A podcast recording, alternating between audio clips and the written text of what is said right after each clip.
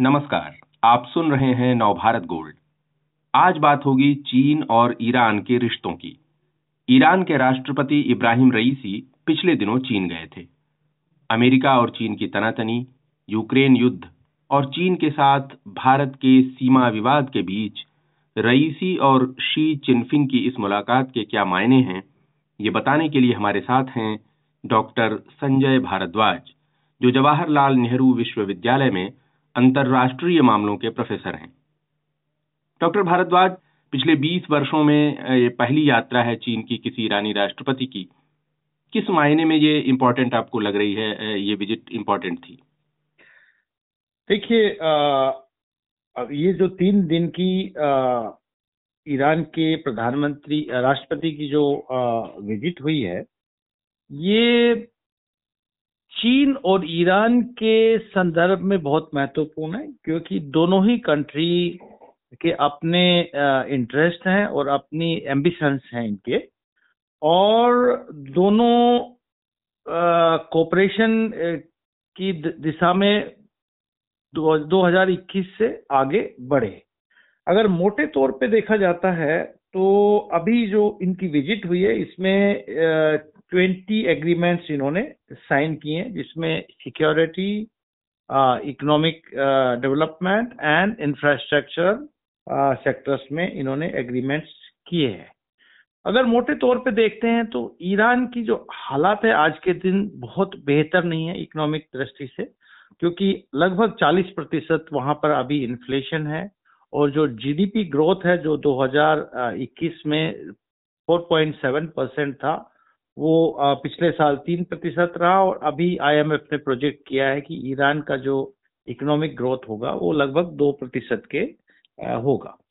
मोटे तौर पे देखते हैं कि ईरान और चीन दोनों ही अमेरिका विरोधी खेमे के माने जाते हैं और दोनों ही ऑथोरिटेरियन स्टेट्स हैं और दोनों के अपने कन्वर्जन ऑफ़ इंटरेस्ट चाहे वो सिक्योरिटी इश्यूज़ को लेके हो या इकोनॉमिक डेवलपमेंट के इश्यूज़ को लेके हो।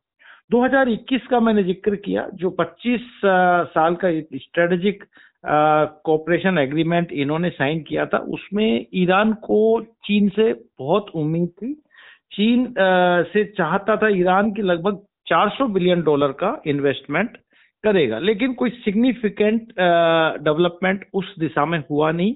और लगभग मोटे तौर पे देखते हैं तो एक मिलियन डॉलर का ही इन्वेस्टमेंट चीन ईरान में कर पाया। लगभग तीन प्रतिशत उसका रिटर्न हुआ। आज अगर देखते हैं तो तो ईरान का जो एक बड़ा पार्टनर डेवलप पार्टनर बना है, वो रशिया बना है। खासकर जब ड्रोन सप्लाई को लेके और बाकी क्षेत्रों में तो ईरान और रशिया ज़्यादा नज़दीक आए हैं। अब इसमें जो सवाल उठता है कि जो बेसिकली ईरान का जो बड़ा एक विषय है, जो अंतर्राष्ट्रीय परिप्रेक्ष्य में और अंतर्राष्ट्रीय पटल पे है कि जो ईरान का न्यूक्लियर डेवलपमेंट प्रोग्राम है, उससे दुनिया के बहुत सारे देश चिंतित हैं। लेकिन इस सेक्शन सैंक्शंस का जो सबसे ज़्यादा फ़ायदा किसी देश ने उठाया तो वो चीन ने चीन ने उठाया। चीन का ने नियमित रूप से ईरान से ऑयल और नेचुरल गैस का इंपोर्ट करता रहा।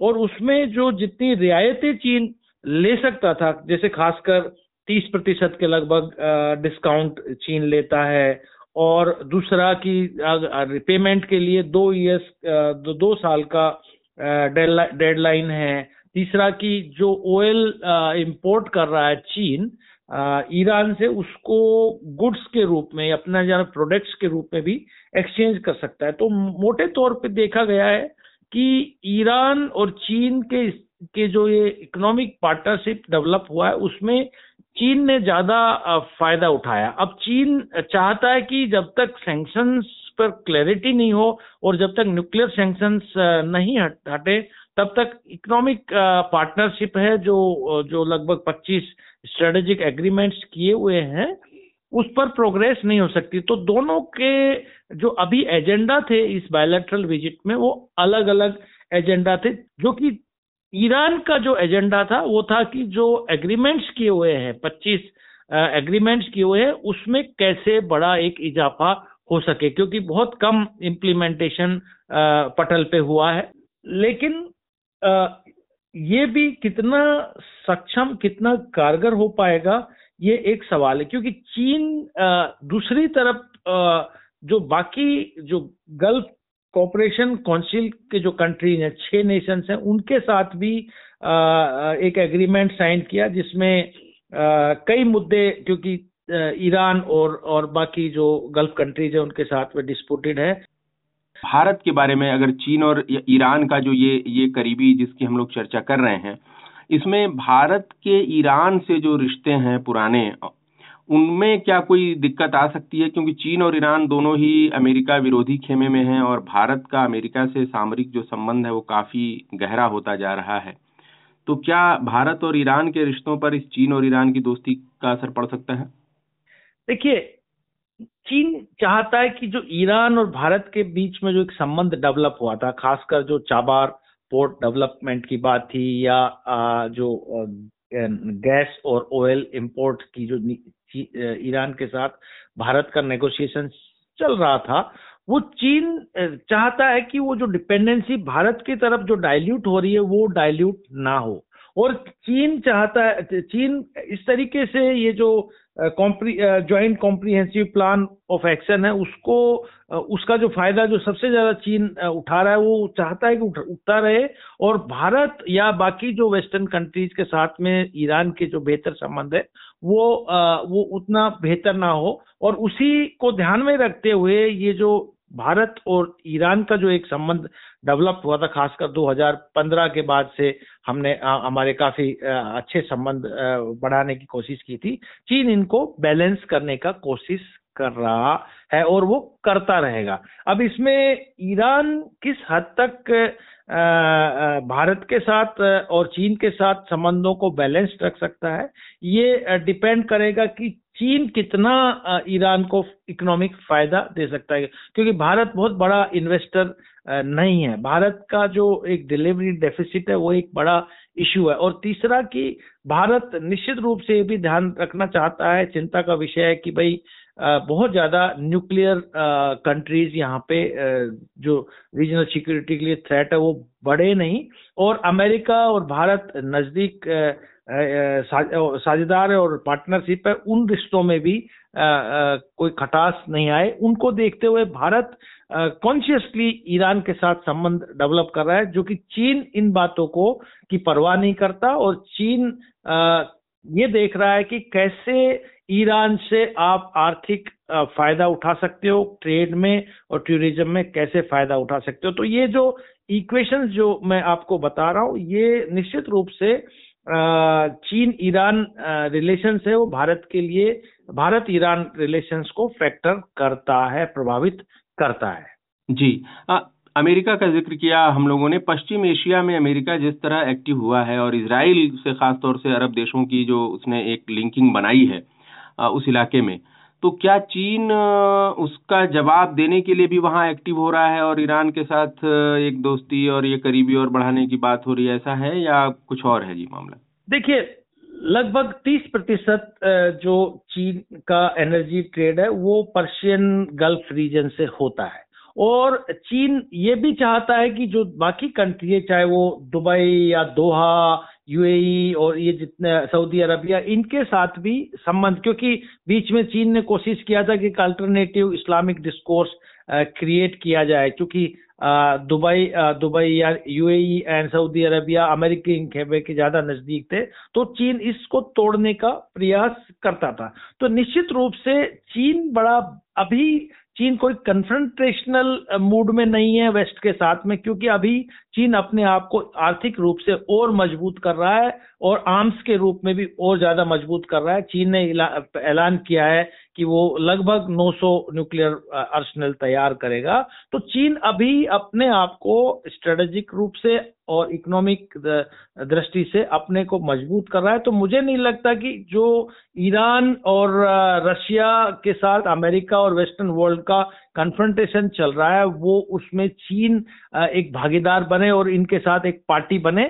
चीन बैलेंसिंग अप्रोच अपनाया हुआ है और मुझे लगता है कि ये बैलेंसिंग अप्रोच चीन अपने अपने आप को एक एक एम्बिशियस ना कि Asian power but global power के रूप में स्थापित करने के लिए कर रहा है। तो ये फैक्टर तो करता है, लेकिन इसमें कॉन्शियसली चीन निकल, बाहर निकलते जा रहा है। जी आप कह रहे हैं कि एक बैलेंसिंग एक्ट की, कोशिश कर रहा है चीन। आपने याद दिलाया कि पिछले साल जो है चिनफिंग जो है सऊदी अरब गए थे और वहाँ एक ज्वाइंट स्टेटमेंट जारी किया गया था। उसमें ईरान को निशाने पर लिया गया था। कहा गया था कि रीजनल सिक्योरिटी के लिए इसकी हरकतें खराब हैं। एक तो ये मसला है जिसमें और अब वो ईरान के राष्ट्रपति वहाँ गए हैं चीन गए थे अभी। और ईरान शिया बहुल देश है और चीन का पाकिस्तान के साथ भी जिस तरह का लेना देना है तो ये शिया शिया सुन्नी मामला जो भी है वो चीन को तकलीफ़ दे सकता है क्या ये equation Saudi Arab Pakistan Iran चीन? देखिए चीन धर्म की बात करता ही नहीं वो ध्यान इस चीज़ को ज़्यादा महत्व देता नहीं है कि आप सिया हैं कि आप सुन्नी हैं कि आप किस धर्म के हैं ना वो आप धर्म को मानता है। उनका एक मकसद जो है वो एक एम्बिशियस ग्लोबल पावर बनना है। और उसके लिए वो स्ट्रेटेजिक पार्टनरशिप हो या इकोनॉमिक पार्टनरशिप डेवलप करना चाहता है, अमेरिका का एक अल्टरनेटिव डिस्कोर्स क्रिएट करना चाहता है। अब उसमें ईरान और पाकिस्तान अगर साथ आ रहे हैं चीन के, या सऊदी अरबिया भी साथ आ रहा है तो चीन कोई हेजिटेट नहीं करता। लेकिन वो पॉसिबल हो नहीं पा रहा, क्योंकि अमेरिका के गल्फ कंट्रीज़ में बहुत बहुत पुराने ट्रेडिशनल रिलेशंस हैं। सऊदी अरबिया और पाकिस्तान के ट्रेडिशनल रिलेशंस रहे हैं। तो उसमें जो सबसे ज़्यादा पॉसिबिलिटीज और पोटेंशियल अपने रिलेशंस को कल्टीवेट करने की चीन को दिखता है तो ईरान दिखता है। और इसीलिए वो कहता है कि ईरान को एससीओ का मेंबर बनने के लिए बात करता है। ईरान को ब्रिक्स का मेंबर बनाने की बात करता है। और बाकी जो टेररिज्म और सिक्योरिटी रीजनल सिक्योरिटी इश्यूज़ में भी ईरान को साथ लेने का प्रयास करता है। क्योंकि पाकिस्तान का इंटरनल प्रॉब्लम्स बहुत हैं और पाकिस्तान अमेरिका के साथ एक ट्रेडिशनल अलाइज रहा है। क्योंकि हालाँकि पाकिस्तान के, चीन के साथ भी बहुत पुराने गहरे संबंध है और, लेकिन इतना आसानी से सऊदी अरबिया और पाकिस्तान एक तरफा रुख नहीं पाएगा जितना कि ईरान रख सकता है। इसलिए ईरान को चीन ज़्यादा कल्टीवेट करने का प्रयास कर रहा है। जी, आपने बहुत विस्तार से समझाया डॉक्टर भारद्वाज की चीन और ईरान के आपसी हित किस तरह जुड़े हुए हैं और आपने ये याद दिलाया कि भारत को इस करीबी पर नज़र रखनी चाहिए। रिश्तों पर असर पड़ सकता है, लेकिन सतर्क रहना चाहिए। बहुत बहुत धन्यवाद आपका डॉक्टर भारद्वाज।